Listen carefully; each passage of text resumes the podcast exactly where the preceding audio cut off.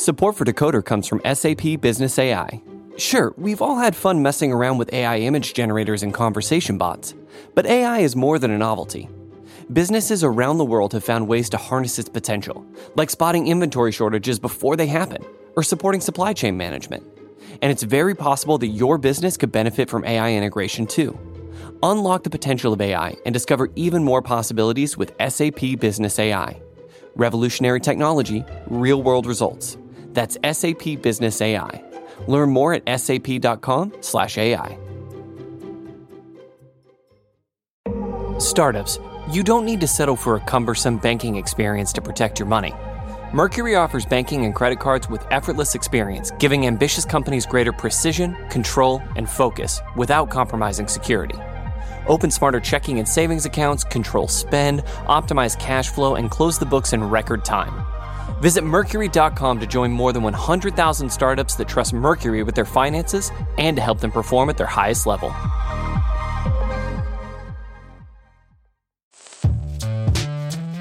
Hello and welcome to Decoder. I'm Nilay Patel, editor in chief of The Verge, and Decoder is my show about big ideas and other problems.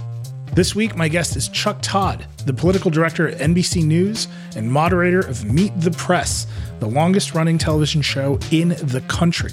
Seriously, Meet the Press started in 1946, and Chuck is only the 12th moderator the show's ever had. And as streaming upends television, he's doing what you'd expect expanding Meet the Press from a single weekly show where he interviews politicians to an entire roster of formats across platforms. There's Meet the Press, Meet the Press Daily on MSNBC, Meet the Press Reports on the Peacock streaming service, and of course, a Meet the Press podcast. Chuck and I talked a lot about how streaming and direct distribution has changed TV news and what the purpose of a show like Meet the Press really is in an environment where politicians can reach audiences directly whenever they want. And we talked a lot about the fractured news and information landscape and how he's thinking about his responsibility as one of the last media gatekeepers to exist.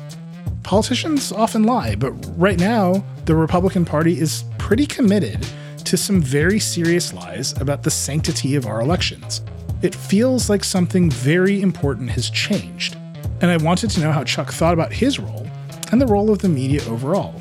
A lot of people don't trust the media anymore, and I was curious if Chuck had any ideas for how to fix it. One quick note I always tend towards over disclosure on this stuff. So I will remind you that Comcast and NBC are investors in Vox Media, the parent company of The Verge, and that I am a CNBC contributor, but none of that had anything to do with this conversation. Chuck is out promoting his new streaming show, and I thought it'd be interesting to talk to him. So here he is on Decoder. That's that. Oh, and Chuck was recording from a hotel room near where the Blue Angels were practicing. So you might hear a jet or two go by. Just go with it. All right. Chuck Todd, moderator of Meet the Press and political director of NBC News. Here we go.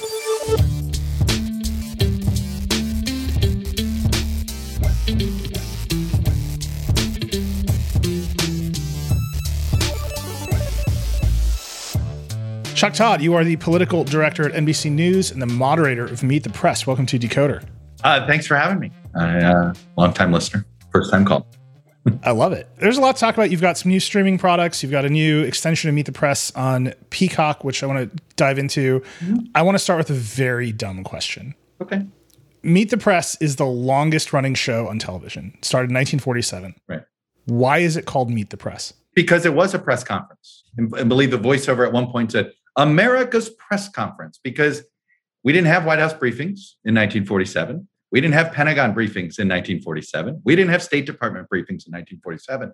So the initial premise of the show, besides marketing a magazine called the American Mercury Magazine, which is they developed the show and its sole sponsor was the American Mercury Magazine, which Mr. Spivak owned. Martha Rountree is the first moderator, but but Lawrence Spivak sort of kind of owned the show and and owned this magazine the show was started to promote the magazine. You know, ironically, the magazine doesn't exist, but the show still does. Shout out to marketing departments out there. You know, your work may outlast the product you you were promoting. But the idea was just that they invited different members of the press corps. That's who made up the panelist of questioners. And you invited a newsmaker on to take those questions. And at the time, there wasn't anything like it. There weren't televised press conferences. Presidents didn't take questions very often, maybe a couple of times a year, let alone senators or, you know, you'd have the local reporters that they might have in. So this was a first for television. And it actually started as radio, obviously. That's why it was called that. This is a show where the title was very literal back when it started. Um, it's obviously a little less literal today. The reason I ask that question is I think one of the big challenges for all of us in the media is mm-hmm. making sure we attract a new audience, a younger audience over time. We bring people along. And I the idea that a politician would come to meet the press on one show once a week. Right. That that seems very far-fetched to me now. Politicians are constantly meeting everybody all the time on Twitter, on Facebook, on other social platforms. At some point politicians are going to start dancing on TikTok. And so the, the notion that meeting the press is a is a forcing function. I'm curious if you think the title holds you back in some way because I think a lot of people listen to it and they think they will meet the press, that it is instruction to the audience. It's a fair question. I certainly don't let the title limit what I think the ambition of, of the show should be, or frankly, I don't believe it's one show anymore. I believe it is a brand that is about politics and you know the intersection of politics and policy. But I, I would argue everything old is new again. While politicians appear to be more accessible than ever, they've never been more hesitant to actually take any question that is not friendly anymore, right? You have politicians a lot more on the right than the left, but there's some on the left who just want to go to, to the friendly confines of a place where they don't get to have to be challenged on things they don't want to be challenged on. They want to talk to a specific audience. So you know, there's a part of me that thinks I got to almost use this old brand as a sledgehammer to get folks back. You know, it's a good thing to show up and be uncomfortable.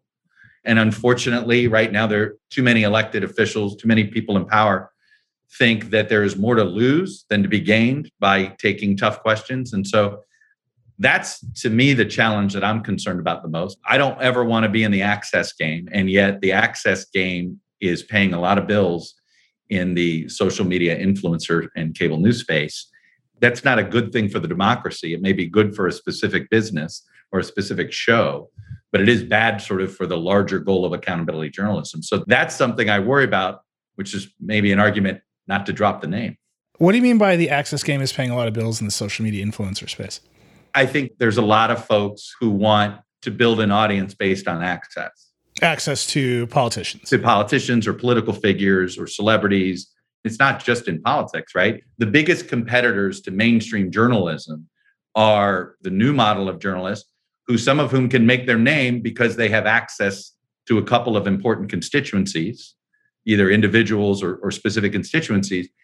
And then they sort of build a business off of that.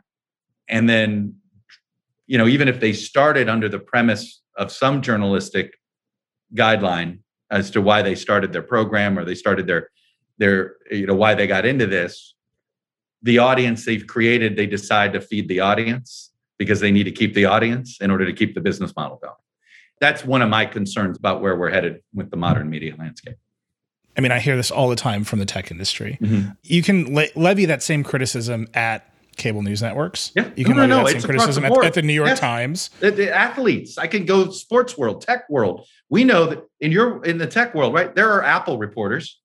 They don't work for Apple, but you know who they are, right? Yes. Yeah, you get my drift. You know. no, I, I, mean I know there there are some there are some folks in our in our ecosystem who it it feels like sometimes their job is to carry water for Apple. Yeah.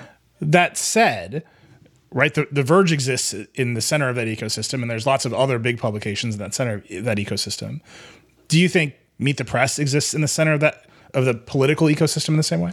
Our job is to. I'll let others decide whether we are, but I think my argument is we're a credibility play, right? We've got to mm-hmm. be seen as credible in the mainstream media. It's not about being down the middle, it's about being credible with facts, honest about how we're covering politics. I always say I cover politics as it is, not as I wish it were. That doesn't mean I'm not going to cover ideas that might make things better in some form or another. And that's why, you know, what we're doing on Meet the Press reports and things like that. And part of my sales pitch to somebody to come on the show is, hey, you're more credible if you take uncomfortable questions. You know, and I even say, and you know what, if you don't even like it, you can just crap on me in the interview if you want with the social media friends. I don't care, right? I do think that's something else that separates what we do than what others do is I don't care if I'm liked. Now, I say this, and of course I care if I'm liked, right? I'm a human mm-hmm. being, but I can't really do this job if I'm more concerned about whether I'm offending the person I'm asking a question to rather than asking the question that I think needs to be asked. So that is the world we have to exist in. Why is the verge a credible place for me to find out what's happening in the tech world that's real and what's what's a pump and dump? Over time you guys have got the credibility that says okay when, when you're reviewing a samsung product you're reviewing it on the merits not because they're an advertiser or a potential advertiser right? I'm working in the same way. I'm working in the same world that's what i got to be pitching that's what i've got to be presenting that's what i've got to be selling if that makes sense it does make sense. Actually, that it brings me to kind of an interesting point of comparison and something I think about a lot with The Verge. We we were explicitly founded 10 years ago and have held on to the idea that people come to The Verge for our personalities, for us. Dieter Bohn is our lead reviewer. He reviews all the things. People trust him, they like him. But one piece of that puzzle is he is making explicit subjective evaluations of products. Mm-hmm. You can trust them or not, you can agree with them or not. And I can tie the news cycle of tech to at the end of this cycle, you're going to announce a product, we're going to hear the features, we're going to hear about the antitrust implications of Apple bundling a weather app, whatever. And then Dieter's going to hold the phone, or I'm going to hold the phone and say, it's an eight. All of this stuff added up into this thing you can hold, and you can spend money on it or not. And we're going to tell you if that's a good decision there's something tidy about that. I think the actually the only tidier coverage area that I can think of is sports. You can mm-hmm. cover all the stuff, and at the end, Tom Brady wins the Super Bowl, and it's just going to keep happening until somebody else wins the Super Bowl. It's not the case in politics. There are elections, but the policies themselves don't resolve into tidy moments where you can say that person told me the truth about what their policy objective would do or this person had a great idea and it failed in the market of policy ideas. Mm-hmm. How do you bring that to a resolution? Because I think that's to me one of the reasons the more partisan journalists are succeeding right now is that they're constantly telling a narrative and that narrative comes to endpoints. Whereas I think kind of traditional journalism doesn't allow for those endpoints. I take your point. Now, I would say this the political marketplace does reward folks who eventually were proven right. Barack Obama, is he president of the United States without having a demonstrable speech where he came out against the Iraq war? He was able to show his judgment. He came out against it in 02. There was proof he came out against it in 02 it was about the closest thing I could think of when you were going with your question. Yeah. Like, all right, is there what, what can I think of? And I'm like, well, the Iraq War in hindsight, right? Here's one of these subjective. Uh, but, but uh, let me challenge you right back. I would argue, I mean, the Iraq War to me is like a formative yeah. political moment. No doubt. Right. I was in college. My friends are protesting, mm-hmm. getting arrested on Lakeshore Drive for protesting.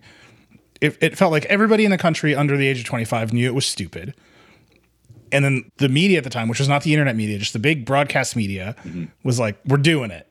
We're just charging after it." And now I feel like I'm going to be paying for the Iraq War for the rest of my life in some way, right? Mm-hmm.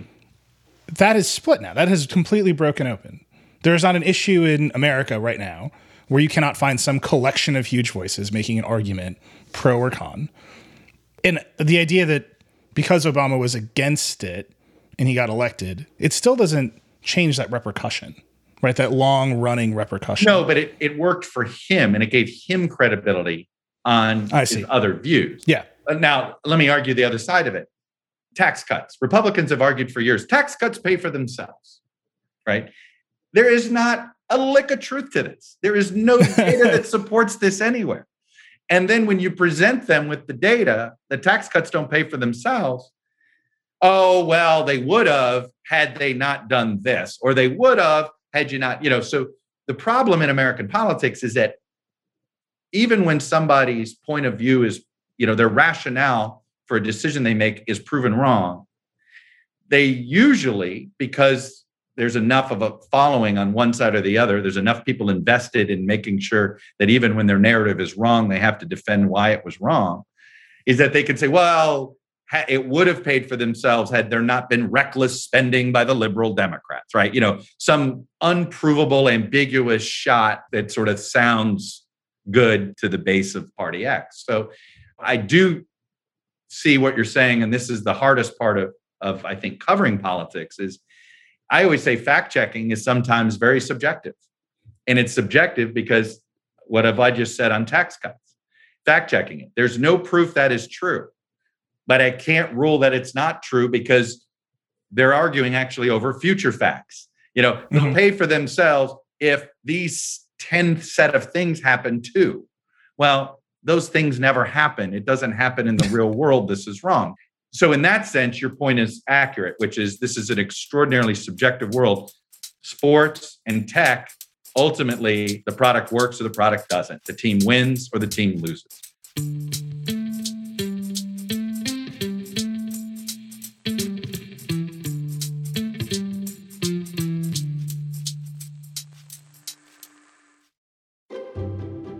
Support for Decoder comes from SAP Business AI.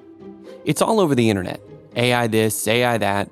Your friend is turning his cat into a Monet painting. Your coworker used a chatbot to write a sonnet about pancakes. AI isn't the stuff of science fiction anymore, but it's also more than the gimmicks we see on a day to day basis. If you're a business owner, AI can offer real solutions to help you scale and innovate. It might be time to check out SAP Business AI. SAP Business AI can help you automate repetitive tasks, optimize inventory management and supply chain analysis, and identify opportunities for growth in your operations. SAP Business AI can help you with finance, sales, marketing, human resources, procurement, supply chain, and so much more. Like guarding against fraud with AI assisted anomaly detection, or receive data driven prescriptive guidance at critical decision points. They even have a generative AI roadmap to help you discover upcoming and cutting edge innovations for your business. Who knows what innovations are around the corner? Revolutionary technology, real world results. That's SAP Business AI. Learn more at sap.com/ai. Support for Decoder comes from Notion. Winter is beginning to wind down, and spring cleaning is just around the corner. In that spirit, it's time to declutter your digital workspace. For that, you might want to check out Notion. Notion combines your notes, docs, and projects into one space that's simple and beautifully designed. And the fully integrated Notion AI helps you work faster, write better, and think bigger, doing tasks that normally take you hours in just seconds. Personally, I use Notion to keep myself organized and to store all the information I need in one place. I've tried a lot of productivity apps over the years, and Notion is sleek, intuitive, and powerful. In particular, Notion has an AI feature called Q&A that allows you to search all of your notes by simply asking for what you're looking for. For me, that means old links to news stories, long lost notes to myself, and maybe even an old password to an account I might be trying to dig up. Seriously, give it a try. It's as easy as just asking a question. We all want to be sending less emails and tuning into less redundant meetings. And Notion could help you by automating tedious tasks, like managing and summarizing notes. It'll also help you save money on all those tools you won't need anymore with Notion's integration. Over half of Fortune 500 companies rely on Notion to simplify their workflow, and you can join them. Try Notion for free when you go to notion.com/nilay. That's all lowercase letters. notion.com/nilay to try the powerful, easy-to-use Notion AI today. And when you use our link, you're supporting our show. notion.com/nilay. We're back with Chuck Todd. One of my theses on this show is that the distribution formats for media often shape the media itself in extremely dramatic ways that are all but invisible. So, Meet the Press started as a radio show, it's a broadcast show. There are big radio and broadcast television gatekeepers. The mm-hmm. politicians have to come there, they have to sure. literally meet the press. That's all different now. We have eliminated lots of gatekeepers you're launching there are gatekeepers. Products. What I joke is, I'm holding up a gate. There's just no walls that the hinges to the gate are connected to anymore. So you well, can hold up any gate you want, but there's no walls on each side of the gate. So you really you're not you're not uh, opening or closing the door for anybody. Yes, but it, but it's still true that you know being on a broadcast television show called Meet the Press has a lot of signifiers. Mm-hmm. So even in in my career, I'm the editor in chief of The Verge, but I'm also a CNBC contributor. And whenever I show up on CNBC, my parents are more excited than whenever I publish something on it. It's just true. And this is true for almost every digital journalist I know. That what do you mean? Showing I worked, up on television. I worked in digital journalism right before it was cool. When I was at the Hotline, Yeah. before I joined NBC, I did this for 15 years. I was the editor in chief of this trade publication called the Hotline. The amount of times I had to explain to my own mother that I had a real job for a living, okay, over that 15 years, um, Yeah. was astronomical. And then I went to work at a company she heard of, NBC. Oh, now I know what you do for a living. Yeah. So, So, you, yeah. but, but, so And it was- these signifiers are enormous, right? Of course. Meet the Press has all these signifiers. Traditional broadcast media, cable news has all of these signifiers. You have access to those signifiers, and you can keep people in or- or out of that room. Mm-hmm. How do you decide who gets to be in the room? Who gets to be on your show? look, I look at it as a what's ultimately what is my job. And one of the things that I've identified as my job is an, as an educator, right? My job is to educate you on the nexus of politics and policy, right? So ultimately, it's about who we're bringing on is it going to help, hopefully, the viewer understand X better. X could be the political dispute behind infrastructure, X could be the infrastructure policy itself. X could be who's going to be running for president and why you're not going to see a lot of uh, legislation take place in an even numbered year or something like that. So I'm not interested in the guest if it's about picking a fight, if it's not going to bring info, because one of the things we learned is why people watch Meet the Press. People that watch cable news are looking for affirmation. They're not necessarily always looking for news anymore they're looking for a little bit more of a point of view in one form or the other. According to at least what we've noticed of our viewers, our viewers are trying to, you know, some of them say it's simply to get better educated so I can talk to people at work or what, you know, for whatever reason it is for their own. And I now keep up day to day with the news cycle. I know there's a lot going on. And I think, for instance, in the Trump era, Sunday shows in general, for all the reasons you pointed out earlier, which is they're not the only gatekeepers anymore. They're not the only place to go to find out what a potential presidential candidate, what makes them tick. But we are pretty good filters at what matters and what didn't. Right. And that's what I also think that we provide as a service. We're sifting out the crazy and trying to keep, you know, we're not saying, look, there's sometimes you gotta, we gotta tell you about the crazy because the crazy is having an important influence on decision making in the country. But ultimately, I, I we try to go back to what's in the best service to the viewer. And in our case, I view my viewer as somebody who's historically informed, but may not be living and breathing the news cycle the way I do for a living, right? I have to for a living, but they don't necessarily live and breathe it. So if you're wondering, that's the line I sort of strive for straddling. So let me give you an example that I think about all the time. Ted Cruz. We cover Section 230, which is the law that says internet platforms can moderate. We cover it a lot. Ted Cruz went to Harvard Law School. I know he's read 230. 230 is easy to read. Everybody should do it. 26 words, correct? we talked to Professor Kosseff, who wrote that book many times. You can just read it. I know he's read it. I know he has the training to read it. I know he's read the court opinions about it. He lies about it all the time. He's constantly saying 230 says something it doesn't say. Right. If you have Ted Cruz on your show and he goes on about how 230 doesn't says something it doesn't say, now you are in, in combat. Right? You, ha- you have to push back on him and he's going to Sure. he's going to keep lying to you. He's, he's not going to back down. Well, see, this is a case where I don't know if I'd put him on. We go through this debate a lot, right? I never say never on anybody, but I'm not going to put somebody on who I know is knowingly going to gaslight the viewer. If they have a specific point of view that's making an argument about something, that's one thing. You know, for instance, I had John Bolton on the Daily Show today. A lot of people may not like John Bolton, but John Bolton's got an ideological point of view on national security issues, right? There's an honesty to his point of view that isn't simply about raising money off the internet on that topic, right? Again, we can have a debate about whether, you know, well, he's wrong about X, Y, and Z. That's fine. You know, I I understand where you're coming from, but there- there's there's honesty about how he advocates for his position. If somebody's going to be dishonest about how they advocate for something, that is something we have to take into account. And I think that is something you have to take into account as an interviewer.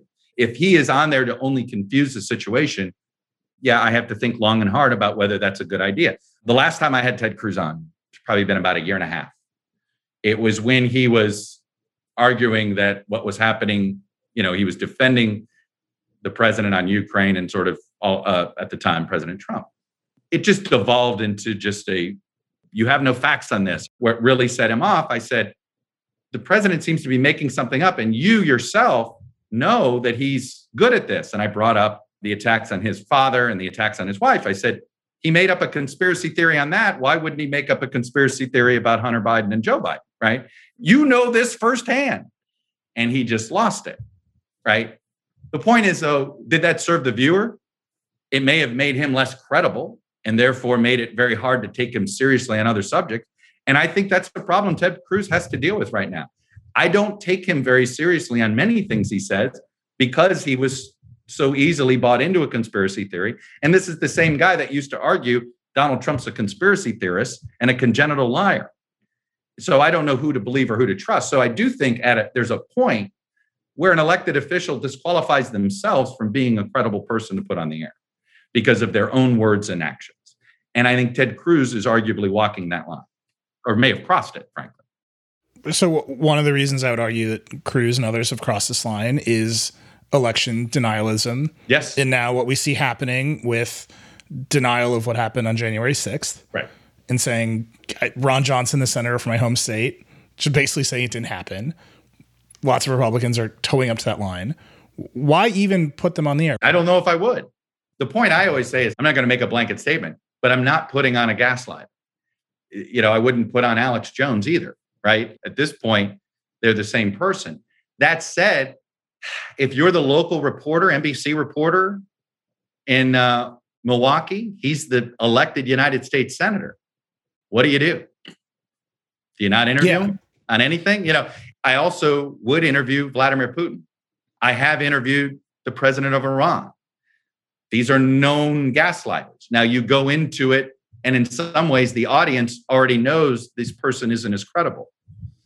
I think if you are going to conduct these interviews with folks that are known gaslighters like Ron Johnson, I certainly wouldn't do it live if you do it. And I think you may have a responsibility to almost warn viewers in advance. I'm not sure I'd do it even under those circumstances, but I'm laying out a way that if you're going to do it, and I think there are plenty of journalistic outlets who I think need to do it and have to do it, particularly if you're in the state of Wisconsin. But at the end of the day, you need to make sure your viewers are as informed of the facts as best as they can. So at least form a truth sandwich, which is let them know the truth before the interview and the truth after the interview in case the truth gets lost during the interview. It's notable that we've mostly talked about Republican figures this is, I think, one of the central challenges of all media right now, even the most partisan media. Yeah. I just saw that study that said hard right digital outlets are seeing their traffic plummet after Trump is out of office. Trump is still the, you know, he's still the head of the Republican Party. Right. But the Republican Party is increasingly divorcing itself from a shared set of facts. Right? It's yep. it's just going somewhere else. A show like yours, even a show like this one, is sort of premised on the idea that there are trade-offs and you can make them and we can have this like there reason debates, debate. There are compromises, right? You know, you you meet somewhere in the between the 35 yard lines. Yeah. But you're talking when you describe talking about Vladimir Putin in the same breath as talking about the United States senator. I know. There's a part of me that says when you go and talk to Putin, the, the audience's first expectation is, well, you're an American, right? An, uh, an American journalist is interviewing the president of Russia. Like we're gonna just sort of flatten America into one shared set of interests, whether it is or not. But when you talk to a Republican elected official, there's not that shared sense of expectation. There's not that flattening of interests. Right. And you are just doing combat. And if one side is just off making up whatever it wants, and the Democrats are claiming all the facts, like how do you even maintain a sense of, I don't know, call it objectivity or a sense of fairness, which I think you're saying a lot of people seem to want? Well, actually, I think objectivity and fairness are not the same thing. Mm-hmm. You know, I, in some ways, you can't define objectivity as sort of being equal, right? That we know. You can't balance the truth. That we know. So you got to be fair and have an open mind. You know, I, where we did get lost in this, I would say, and this sort of happened to to mainstream media, in particular is that we did let Republican critics get in our heads. The Republicans have been running on there's a liberal bias in the media. And if you talk about if you say something long enough, there are liberals who say there's a liberal bias in the media when you see polling now, right? Like I think I'm one of those liberals. Right. The point is, if you say it enough, a lot of people believe it. This has been a 45 year campaign. I mean, Roger Ailes and Pat Buchanan were Nixon guys and basically blaming the media for Watergate. And it's been a sustained campaign. And Roger Ailes basically built an entire media empire based on this premise that he created during the Nixon era. And the thing is, is that on culture, there is a big divide between left and right. You know, I used to say, and that culture used to define by, by New York City. One of the ways I, I remember one time noting it, just seeing it hit me on the cultural divide, where there is can be a New York City bias that sort of creates the illusion that this is a left right thing when it's really more of a New York City versus the rest of America thing. I remember one time I said to a boss, we were trying to do a, this was in 2008, they wanted a quick poll in South Carolina. And I said, well, we can't poll on Wednesday nights in South Carolina. And they said, well, why not? And I said, well, Wednesday night's church night in the South. And they said, well, what do you mean? I said, in a lot of Southern Baptists, and this is just around the South, and, and if you're at all familiar with some of the more evangelical communities, and in the South, it's much larger than just than in place. There's a strong evangelical community in your home state of Wisconsin, but not nearly, you know, as big as in a place like South Carolina. So literally, Wednesday night is church night. You're not going to get any, uh, and particularly if you're interviewing a Republican primary, you're not going to find any voters that night on, on, in a poll. If you're calling them on the phone, calling on cell phone, whatever, they're going to be at, at church.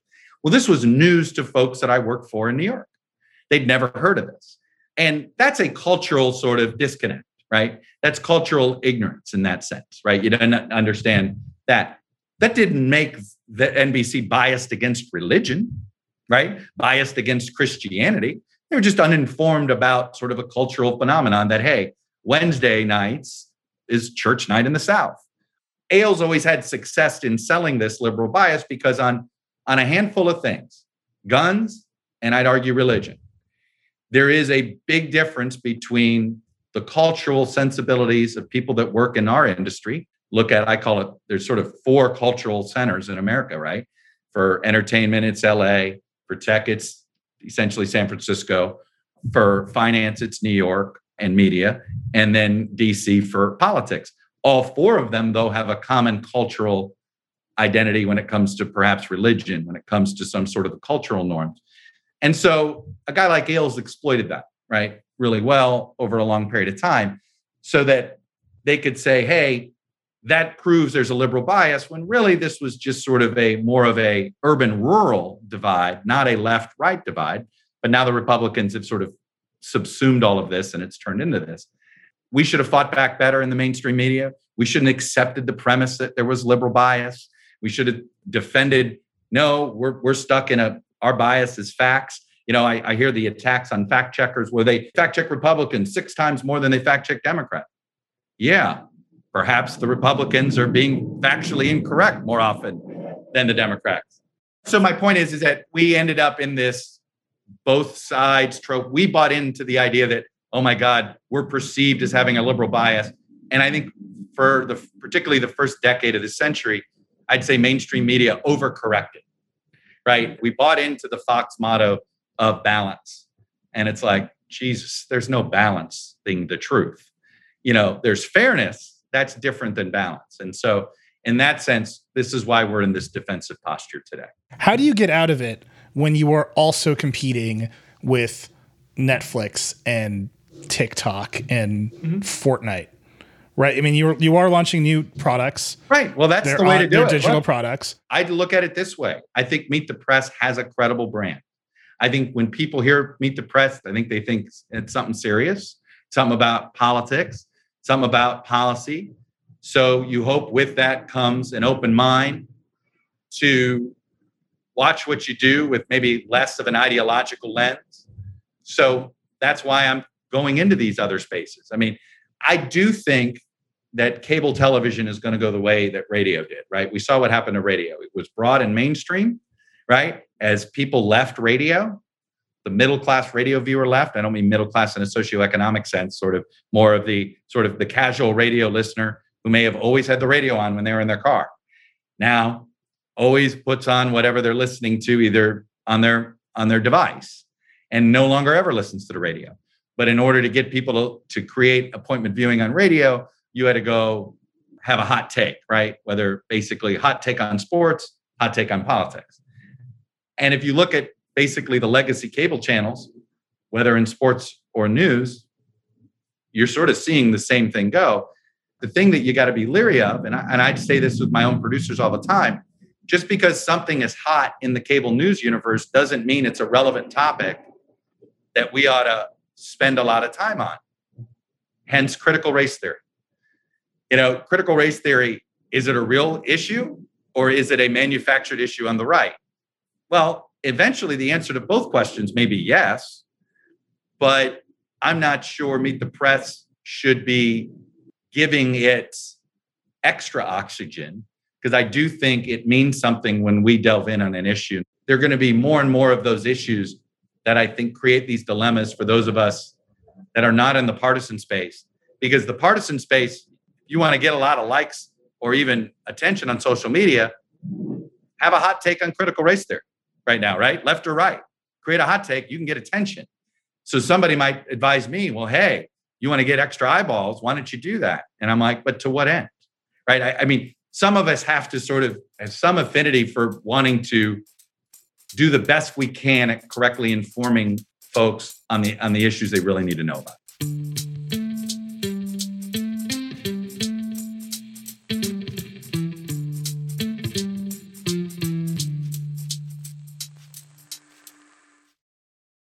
Right now, businesses are facing tough choices. Do you cut costs or drive growth? Solve for today or build for tomorrow? Do you satisfy your shareholders or satisfy your customers? The answer is yes. You don't have to choose. With the intelligent platform for digital business from ServiceNow, you can say yes to unifying your existing systems and yes to accelerating growth. Visit servicenow.com to see how we can help you put yes to work. The world works with ServiceNow. Startups, you don't need to settle for a cumbersome banking experience to protect your money. Mercury offers banking and credit cards with effortless experience, giving ambitious companies greater precision, control, and focus without compromising security. Open smarter checking and savings accounts, control spend, optimize cash flow, and close the books in record time. Visit Mercury.com to join more than 100,000 startups that trust Mercury with their finances and to help them perform at their highest level.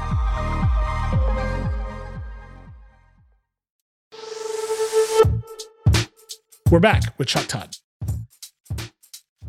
As you make digital products and you have a podcast and a newsletter and meet the press reports on, on Peacock and mm-hmm. some of them end, uh, end up on the NBC website, the lesson of digital is that finding big niche audiences is far more successful than trying to have a big general publication or show. Meet the Press is supposed to be a big general show. I would argue that because of the Republican Party's slide into fantasy land, the premise of that big general show is being challenged. You are correct. Because abstractly, what you're doing is you're trying to have some debate with the Democrats, and then you're saying to all the Republicans, I think you're lying. Like that just seems like a hard thing to solve while maintaining the appearance of fairness as they continue to slide in into fantasy land. And then on the internet and digital, you've got to go find big tranches of audience that want you, right? They you are competing with YouTubers who are not shy about feeding that algorithm in various ways. How do you how do you manage that tension? You are correctly identifying something that I struggle with internally myself because I don't think we should be celebrities in, in the news media. But as you point out, sometimes the personal is the draw. Um, well, it's trust. I, I, so I think if you want to, the positive spin is that you want people to trust you. That's right. And I do think that that's certainly what you want to establish. I am hanging my hat on a couple of things, particularly with Gen Z. I think it's the partisan media that has created the larger trust problem we have in media, right? The biggest media outlet on cable is the least factually correct, Fox News. So I always sit there and say when the people say oh, is the news media biased, it's like, well, the number one cable channel is the most biased news organization in America. So of course most people are saying yes. and yet the right views that answer as somehow it's a it's about us in the mainstream media. You know, so it really is, I think, eye of the beholder. And unfortunately, cable news has done this. I'm hanging to my hat on that Gen Z is a lot less ideological and a lot more realistic. And there's a pragmatism. There's a pragmatism to the millennial generation that's come out in sort of frustration. It's sort of how we've covered things. I do think what I've said that I've changed how I've covered how I do meet the presses. I used to worry. I actually used to go out of my way to what I would call round the edges. You know, I might explain away, well, you know, that rhetoric sounds crazy, but here's why they say it. But suddenly, that crazy rhetoric, which was used nothing more as a marketing tool for a politician X, is now gospel. So now we have a real problem. I just view my job as say what you see and let the chips fall where they may. And if you just simply say what you see, over time, people will decide, yeah, I trust how that guy sees things. I might not always agree, but he always sees it honestly. He comes about it from the same perspective every time. Look, we all have bias. Humans are biased. The second they're born, they had bias. So you've identified the correct challenge. It is a lot easier to be a biased commentator and get an audience, but you are limiting your audience, right? There's only a finite amount of world. I'm still betting there is some common middle ground that people are looking for. And when I say middle, I'm not necessarily saying the political middle. What I'm also betting, though, that is that I can't live in one medium because the broadcast cable space is going to basically devolve into only being a place people watch live events, either live news events or live sporting events. And that's it.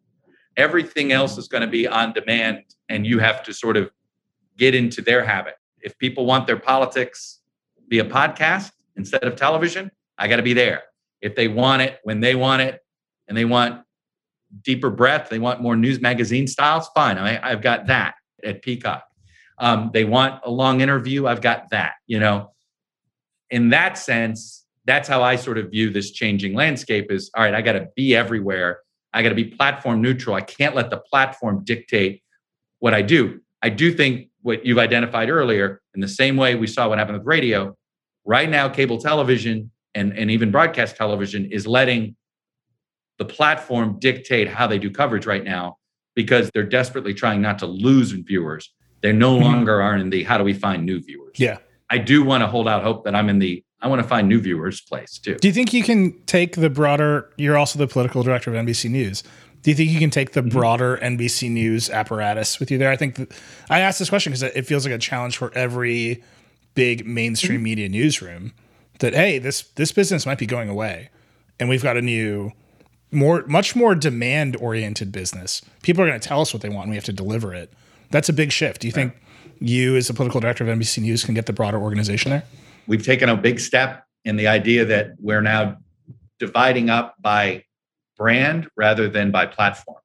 So, you know, it used to be we had a cable news person and you had a podcast person and you had a digital news person. Now we've got a vice president of the Today Show, a vice president of Meet the Press, a vice president of Dateline. You see where I'm going here, right? You're, you're unbundling NBC News. Correct. What CNN was in the 80s is what I think NBC News now is going to be in the world of streaming, right? This is where you what is what is happening now, right? There's that where I think more and more people go to an MSNBC because they want to know why is this happening? And they may want that why from a more progressive perspective, or they want to get the why from Joy or the why from somebody else, even the why from me sometimes, who's not in there in, in the sort of traditional left right mode, but maybe in that in that mode I'm saying. But I think that that that viewer is looking for something different. And so I think that's the bet we're all making. I think NBC News is making this bet, right? Which is I've been sort of pushing the idea that Meet the Press is more than a Sunday show. Well, now they've they've bought my they've they've sort of bought what I was selling because they now reorganized. Look, we did it first with the Today Show. Today is its own brand. It is bigger than NBC News, and in some ways conveys more to the viewer. Today does than NBC News does. It's a product of NBC News, but today is its own thing. And that's what I think Meet the Press is. People have correctly separated Meet the Press from MSNBC, for instance, or from, you know what I mean, or from NBC Nightly News or any of that. And certainly Dateline has its thing. That's the bet we're making. We're going to find out if it's possible to be a successful brand on multiple platforms because the past says that, you know, that doesn't always happen for everybody. I'm well aware of that. One more question, and then I want you to tell people where they can find all of your stuff because that is ostensibly why you're on the show. You talked about a lot of platforms. Where do you feel where the, the distribution medium is having the most effect on what you make? Right? If you said TikTok, the answer would be, well, now all the videos have to be a minute long. Right? If you said Right. YouTube, I would know that all the thumbnails had to be over the top with you like shaking your fist at a politician. What's the platform you're distributing on now that has the most impact on what you make? I think we still view ourselves with a broadcast sensibility, which means we're PG all the time, if that makes Yeah. sense. And we're trying to be PG even in the in the battle of polarization a little bit. That doesn't mean that that's the correct answer on the sensibility question. I certainly don't think we have a cable TV sensibility. In fact, I try to I, I fight that pretty hard. There's a different set of issues that cable argues over on a given day, right? Whether you're watching Fox, CNN, or, or MSNBC. And I think that is driven by the viewers who are watching on that platform. The people that run those platforms would deny I'm saying that, but in some ways, the way social media, particularly Twitter, and I think, you know, I think those have fused together a little bit. Twitter and primetime cable, and maybe the Facebook, that they've all in their own ways influence each other and the topics that they cover. As you can tell from my answers here, I'm desperately trying not to feel attached to one over the other because I do think that if you do and you worry about one set of viewers more than another set, then you're going to cater to that viewership. It is what makes a podcast successful, right? The most successful podcasts are the niche podcasts. If you're a baseball card collector, you're going to find that baseball card guy. If you're a quilter, you're going to find the quilter. If you're a gadget person, you're going to find your favorite gadget guy. And in that sense, it makes sense that that medium would dictate in some ways how deep you go on a specific topic. But as far as what's influenced Meet the Press, I'm a broadcast network, and our affiliates they have a pretty powerful seat at our table. They decide when my show is on. Uh, you know, they can decide whether they're going to carry it at nine or ten or ten thirty. And it's not just me; it's that way with with all of the news divisions. So, and all three of the major broadcast networks. So, the affiliates, I think, are an underrated influencer on how we cover things on a Sunday show. But that is changing. You want to talk about a disruption that's coming. We've seen it already in local print media. It's inevitable. We're headed to a disruption in the world of affiliates. We just don't know where what it looks like at, at, at the end. You know what of what that world looks like. It kind of Um, looks like uh, massive consolidation until one company owns them all. Well, it's obviously that is one thing that's happening. When you have multiple media markets, we'll have one company produce both the CBS affiliate and the Fox affiliate, or the, you know, and they'll do the new, literally, the news will be done from one set that says, has the CBS logo, and then they f- rotate the set around and there's the Fox logo. And the people will be the same. The weather information is the same. At what point does that channel stop having two channels and they decide, we're going to have Fox programming at eight, CBS programming at nine, our own programming at 10. You know, in the same on demand world we as viewers live in, I assume the affiliates, at least the stronger ones, are going to end up in that world too at some point. All right. I feel like we could go another hour on this. There's many more things to unpack, but I know we're out of time. Tell people about your your suite of new products and where they can find them. Meet the Press Reports is obviously the thing that sort of sparked you even being interested in interviewing us, which is it's our streaming seasonal. Right now, it's episodic on on uh, Peacock. You know, we had a eight season spring season. We're going to do another eight to ten episodes this fall. Look, it's a single topic, half hour. It's a deep dive. It's sort of a magazine show meets a documentary short. I make no apologies for borrowing a lot from Real Sports, the Bryant Gumbel show, that I've always thought does a good job of not just telling you a story, informing you about something you didn't know you needed to know, but then unpacking it after and sort of digesting it. We've done everything from the new rise of, of athletes activism to another episode that I was really proud of, our season finale, which was America's next war. Where are we going to fight it? How does it, you know, are we ready for it?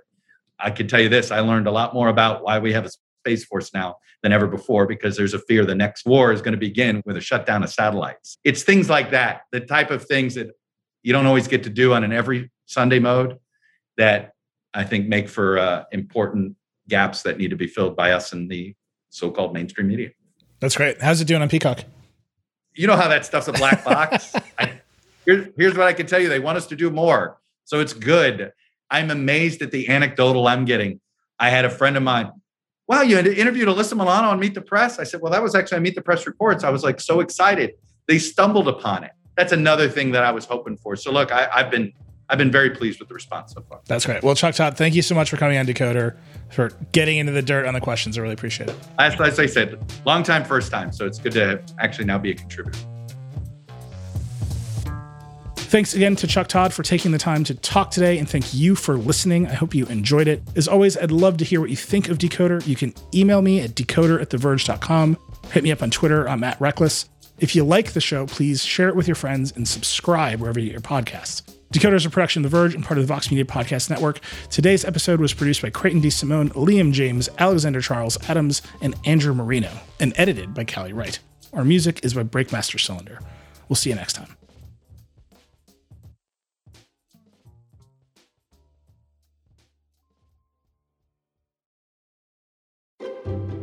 Support for Decoder comes from SAP Business AI. Imagine the most tedious task you have at work.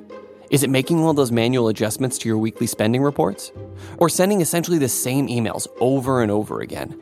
If you're looking for ways to innovate your business, it might be time to consider SAP Business AI. With dozens of potential integrations to optimize sales, procurement, finance, human resources, and more, SAP Business AI may be able to improve your business operations inside and out. Revolutionary technology, real world results. That's SAP Business AI. Learn more at sap.com/ai.